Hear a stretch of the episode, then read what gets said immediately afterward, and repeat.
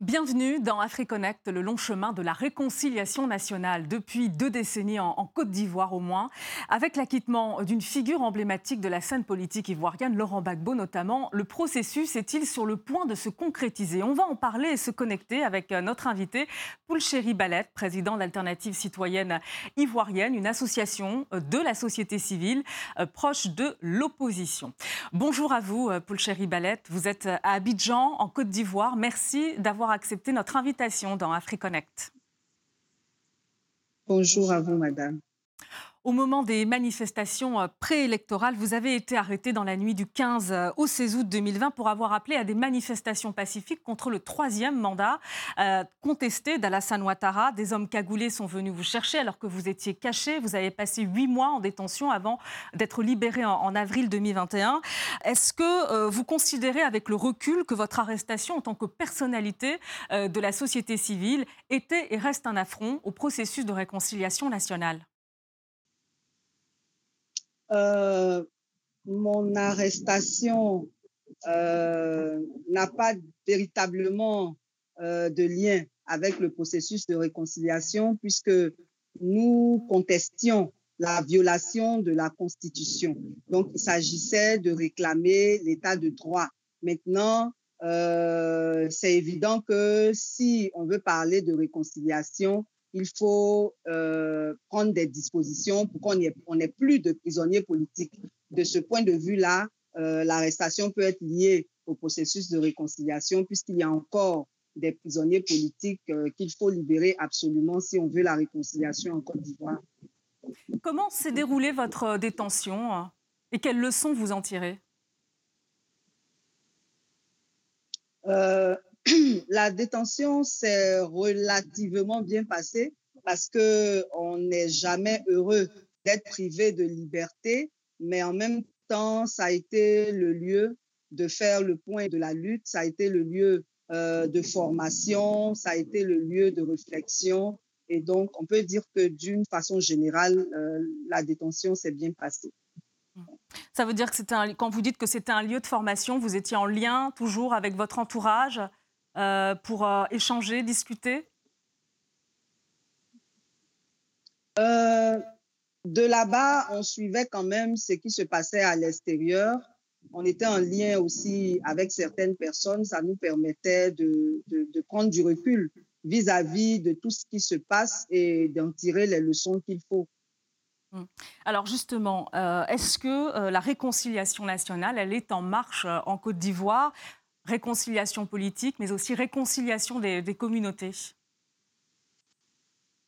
En réalité, euh, la réconciliation n'est pas véritablement amorcée. Il y a eu plusieurs initiatives du gouvernement en faveur de la réconciliation, mais étant donné que ces initiatives n'étaient pas inclusives, elles n'ont pas donné le résultat escompté. La preuve aujourd'hui encore, il existe beaucoup de divisions tant au niveau des politiques qu'au niveau des communautés. Donc, on peut dire que la réconciliation n'est pas véritablement amorcée. Il faut absolument engager un dialogue franc autour de la réconciliation pour véritablement la déclencher et euh, mettre le processus en marche. Euh, ça veut dire qu'il n'y a eu aucune évolution euh, durant cette dernière décennie hein? Aucune évolution, c'est trop dire, mais il n'y a pas eu euh, de, on va dire, a d'initiative déterminante. Euh, le président de la République a initié la CDVR qui a fait un diagnostic, qui a fait l'état des lieux, qui a fait l'inventaire des victimes. Ensuite, il y a eu la CONARIV qui était censée indemniser les victimes, mais euh, cela n'a pas été équitable.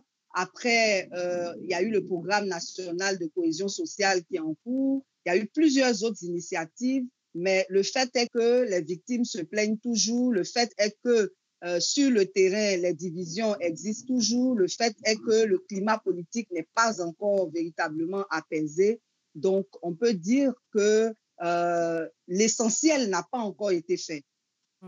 La CVR que vous avez évoquée, on va en parler euh, tout à l'heure. Il s'agit de la commission Vérité-Réconciliation. Aujourd'hui, en tout cas, euh, Poulchéri Balette, vous œuvrez en faveur de cette réconciliation nationale. On va aussi en parler. C'est un enjeu capital pour euh, l'avenir et la cohésion sociale en Côte d'Ivoire. Et pour cause, les années euh, de guerre civile, de conflits politiques et électoraux ont fracturé euh, la société euh, euh, ivoirienne. Illustration dans ce reportage de Lilafa Amouzou, euh, qui a rencontré deux Ivoiriens. L'un a voté pour Laurent Gbagbo en 2010 et l'autre pour Alassane Ouattara. Nous sommes ici à Abobo, bastion d'Alassane Ouattara, et nous partons à la rencontre de Khalifa, un jeune homme de 34 ans, partisan du président ivoirien depuis toujours. Khalifa a commencé à s'intéresser à la politique alors qu'il était encore au lycée. Féru d'économie, le parcours d'Alassane Ouattara le fascine. J'aime sa façon de travailler depuis qu'il était à l'FMI. Voilà, c'est un monsieur que, que j'affectionne depuis longtemps. Au début des années 90, dans un contexte de crise économique et communautaire, le président Henri Conan Bédier et une partie de la classe politique ivoirienne décident de se servir du concept nationaliste d'ivoirité pour freiner l'ascension d'Alassane Ouattara. Originaire du nord du pays, il est accusé d'avoir des origines burkinabè et voit à deux reprises ses ambitions politiques s'arrêter aux portes de la présidence de la République. Cette stratégie des responsables politiques de l'époque va accentuer les tensions communautaires et conduire le pays à la guerre civile au tournant des années 2000. Les gens de l'Ouest ont tendance à croire que les Nordistes ne sont pas des vrais Ivoiriens. La question de l'ivoirité revient toujours. Et les Ivoiriens qui sont au Nord se sentent vraiment euh, lésés, se sentent mis à l'écart au fait. La période d'instabilité politique va atteindre son paroxysme avec l'élection présidentielle de 2010 qui voit le pays se déchirer une nouvelle fois entre les pro-Ouattara et les pro-Bagbo. Le 16 décembre 2010, Khalifa participe à une manifestation devant le siège de la télévision nationale ivoirienne lorsqu'il est confronté à l'impensable. J'ai un ami qui avait pris une bague sous mes yeux. On partait vers la RTI. Bon, ça tirait de part et d'autre. J'ai un ami personnellement, moi, qui a pris une balle et qui a succombé à ses blessures. Plus de 3000 Ivoiriens perdront la vie lors de la crise post-électorale de 2010-2011. Une période qui va mettre à mal les relations entre Khalifa et l'un de ses amis d'enfance, Landry, qui a toujours affiché sa proximité avec le camp Gbagbo. On était très proches avant, mais ça fait que les disputes ont fait que y a, chacun a reculé un peu. Il peut bien le connaître, mais on est dans un quartier, il a des amis, j'ai des amis en dehors de nous deux, tu vois. Donc, c'est par précaution en fait. Landry vit également à Abobo, en minorité dans ce quartier majoritairement pro-Ouattara. Il s'est senti en danger pendant la crise. Quand tu t'adresses à quelqu'un que tu ne connais pas, tu ne sais pas à qui tu as affaire, tu ne sais pas si c'est un pro-Ouattara. Donc tu dois mesurer tes, tes, tes mots en fait. Il y avait beaucoup de tensions, ça tirait de, de, de partout, c'était vraiment la cause. Et quand on sortait, on voyait des traces de balles par-ci par-là, on voyait des cadavres. En moins d'une semaine, c'était le chaos. Et on a vu des personnes qui, qui ont pris des éclats d'obus étant à la maison. Il aura fallu des années pour que les plaies cicatrisent et que les deux hommes se reparlent. Notre amitié a repris euh, en, en 2018. Hein. Je suis parti un matin, j'ai tapé à sa porte. Il a ouvert la porte et il m'a vu. Il dit, ben, il dit, il y a longtemps on ne s'est pas vu par rapport à la crise. Je sais que tu t'es méfié de moi. Ben, je suis venu pour m'excuser. C'est moi qui ai pris du recul, je suis venu m'excuser et je veux qu'on ne repart comme avant. Et il m'a reçu, on a mangé un gaba et tout s'est bien parti. Grâce à Dieu, aujourd'hui, euh, on ne peut pas faire une semaine sans se voir. Quand moi j'étais encore euh, au collège, quand je quitte à l'école, je viens, je suis avec lui, on papote ensemble, on joue au football ensemble. Et quand on voit que euh, pour des querelles politiques, il y a une distance qui, qui s'écarte, je n'aimerais pas que, que ça se répète encore fait. Parce que de là, tu, tu perds une partie de toi au fait. Le retour de Laurent Gbagbo en Côte d'Ivoire a fait craindre une résurgence des tensions. Mais cette fois-ci, les deux amis ont préféré prendre les choses avec humour. Et moi, j'étais très, très, très, très content. J'étais content. Juste quand il a dansé, même ce jour-là, je suis sorti, hein, je l'ai invité même, mais il dit qu'il ne se sentait pas bien. Si on allait partir en boîte, même aller faire le show. C'était pour me narguer, c'était pour se moquer. Gbagbo, pour son arrivée, tout le monde savait que ça allait être un truc où il allait avoir de l'ambiance. Il fallait s'y attendre à ça. C'était comme si on ne prenait pas en compte la souffrance euh, de ceux qui ont perdu des proches. On demande aux acteurs politiques de mettre un peu d'eau dans les vins et d'amener la population à les suivre. Ce sont des leaders politiques, ce sont des, des grands hommes d'État. Leurs paroles et puis leur, leur acte va, va permettre à la Côte d'Ivoire de, vraiment aller vers la réconciliation vraie. On ne veut pas une réconciliation de, façade. Obtenir une reconnaissance du statut des victimes, permettre une indemnisation des familles ou encore instaurer un véritable dialogue national, c'est ce que demandent les Ivoiriens aujourd'hui pour faire toute la lumière sur cette période sombre de leur histoire et pouvoir enfin se tourner vers l'avenir. Ces deux jeunes Ivoiriens, ils évoquent euh, également le retour euh, de Laurent Gbagbo, euh, un retour dont la plupart des médias internationaux et même les partisans politiques de Laurent Gbagbo en ont fait une clé de la réconciliation, à tort ou à raison, selon vous? Comme vous avez vu dans le reportage qui a été très bien réalisé, effectivement, les populations ont soif de réconciliation et le blocage véritable se situe au niveau des hommes politiques. Parce que plusieurs de ces populations se reconnaissent dans ces hommes politiques et ils attendent que ce soit eux qui donnent l'exemple. Euh, lorsque le président Gbagbo a rencontré le président Alassane Ouattara, cela a créé une décrispation au niveau des populations. Donc, nous croyons que si les politiques font l'effort de s'engager dans la réconciliation, la population suivra parce que plusieurs populations se reconnaissent en chacun d'entre eux. Chéri Balette, on va marquer une courte pause et poursuivre dans un instant. Euh, on se retrouve tout de suite. Restez avec nous sur RT France.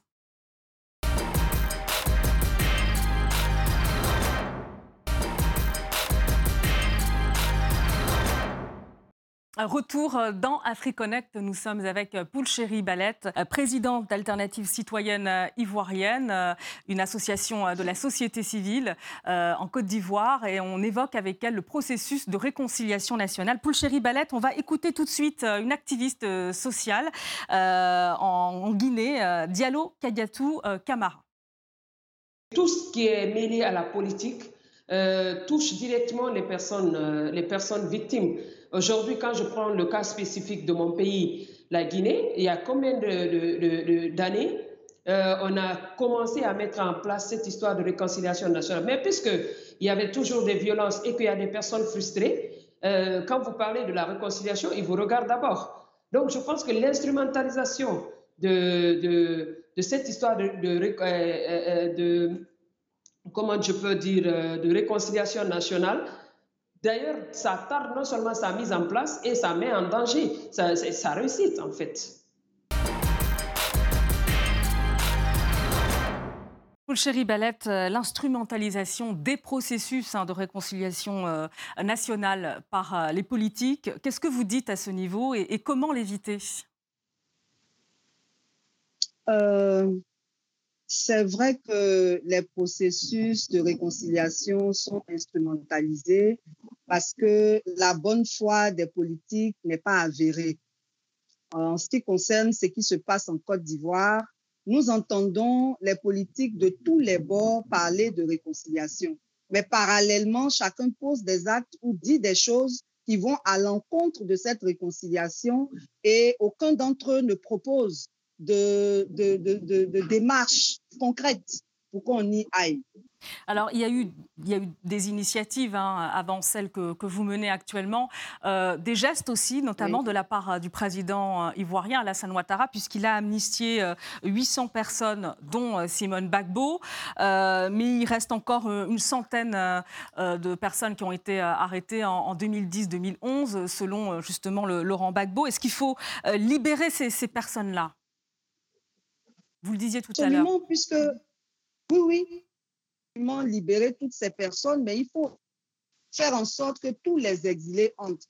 Parce qu'il faut que tout le monde ait voix au chapitre, il faut que tout le monde se sente concerné par, ce que, euh, euh, par la réconciliation. S'il y a encore des prisonniers, s'il y a encore des exilés, c'est évident que leurs partisans ou leurs proches ne seront pas disposés à s'engager dans ce dialogue pour la réconciliation. Donc, c'est vraiment un préalable pour que la réconciliation soit effective, qu'il n'y ait plus de prisonniers politiques, qu'il n'y ait plus d'exilés et que nous puissions nous asseoir ensemble pour parler de ce que nous devons faire pour en sortir. Et nous avons beaucoup d'espoir parce que le lancement de la cérémonie que nous avons fait était d'abord de prouver qu'on pouvait rassembler tous les Ivoiriens. Et ce jour-là, nous avons eu tout le monde. Ceux qui n'étaient pas là se sont fait représenter. Et donc, nous avons eu la preuve qu'on peut effectivement rassembler tout le monde autour de la réconciliation, du dialogue sur la réconciliation. Quand, vous dites les exilés, euh, euh, cela inclut euh, le, clan Soro,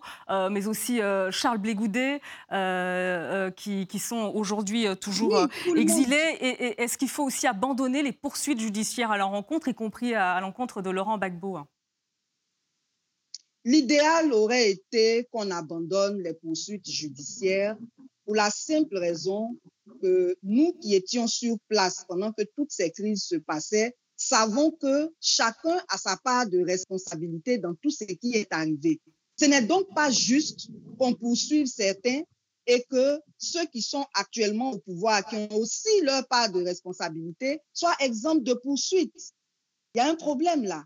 Donc, l'idéal aurait été qu'on abandonne toutes les poursuites, que nous puissions nous parler. Quand nous aurons situé les responsabilités, nous déciderons ensemble de ce qu'il faut faire. Et l'idéal aurait été que nous nous engagions dans une justice transitionnelle. Ça, c'est plus apaisant parce que la justice moderne a prouvé qu'elle a ses limites. On a retenu le président Gbagbo plus de dix ans dehors avec un procès qui a duré euh, tout ce temps-là pour venir être acté mais comment on le dédommage par rapport à tout ce qu'il a subi? Et si mais, le les risque autres qui n'ont pas encore été jugés doivent le, risque aussi, on, a vu que Laurent Gbagbo a lancé son parti politique, euh, le retour des exilés, euh, euh, s'ils reviennent un jour en, Côte d'Ivoire, s'ils sont amnistiés, ben, peut-être qu'ils vont reprendre aussi du service dans le champ politique ivoirien, avec le risque de, de retrouver ces mêmes rivalités qui minent finalement le pays depuis des décennies. Oui, mais c'est justement pour que ce risque-là soit effacé qu'il faut qu'on libère tout le monde et il faut qu'on se parle pour trouver un consensus pour aller à la réconciliation. Moi, je pense que si on se parle et qu'on se parle franchement, on arrivera à désamorcer les crises futures. Poulchéri Balette, on va écouter à nouveau euh, l'activiste social Diallo Kadiatou euh, Kamara. Il faut forcément qu'ils adhèrent, euh, qu'ils soient des... C'est vrai, c'est des politiciens, mais qu'ils soient des citoyens pour leur peuple, qu'ils se mettent à la place des personnes, qu'ils se mettent à la place des personnes, euh, à la place des problèmes des personnes, qu'ils essayent de faire une lecture générale de qu'est-ce qui a poussé les gens à ces révoltes, de qu'est-ce qui a poussé les gens à ces problèmes, pour que eux, par exemple, qui, qui aspirent être au pouvoir un jour, parviennent à trouver des solutions avant qu'ils ne viennent. Sinon, on sera dans une répétition perpétuelle. Donc, je pense qu'ils doivent jouer un très grand rôle dans cette histoire de réconciliation, malgré qu'ils ne sont pas au pouvoir, mais qu'ils sachent que tant que cette histoire de réconciliation n'est pas une vérité dans leur pays respectifs, ça va être très difficile pour, euh, la stabilité démocratique dans les pays.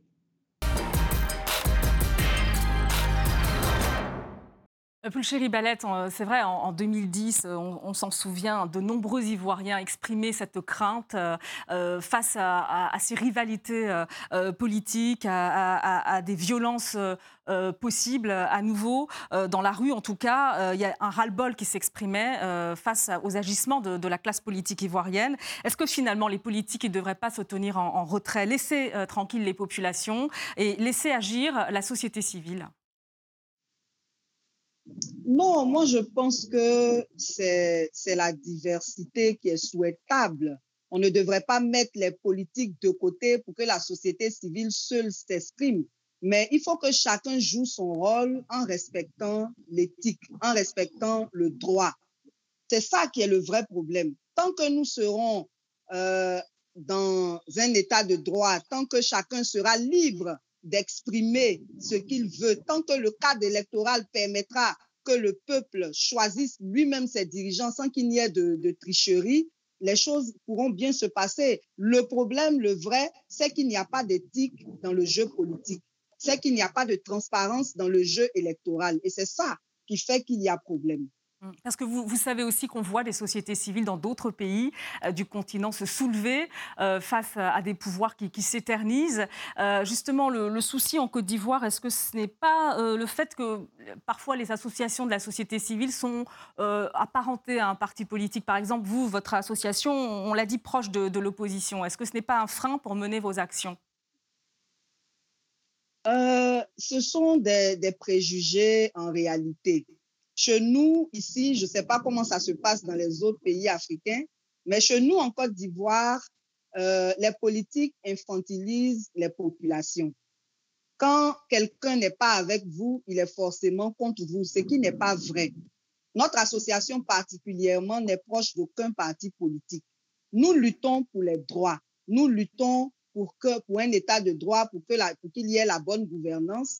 Et il arrive que nos positions soient, en, soient euh, coïncident avec ce que l'opposition veut. Et donc, il y a des gens qui pensent que nous sommes manipulés par l'opposition, mais pas du tout. Nous sommes des adultes, nous sommes euh, des, des, diplômés, nous avons une capacité d'analyse. Nous nous réunissons, nous analysons le contexte et nous prenons nos décisions et nous menons nos actions. Donc, moi, je pense que c'est trop facile de dire que la société civile est instrumentalisée. Ce qui est vrai,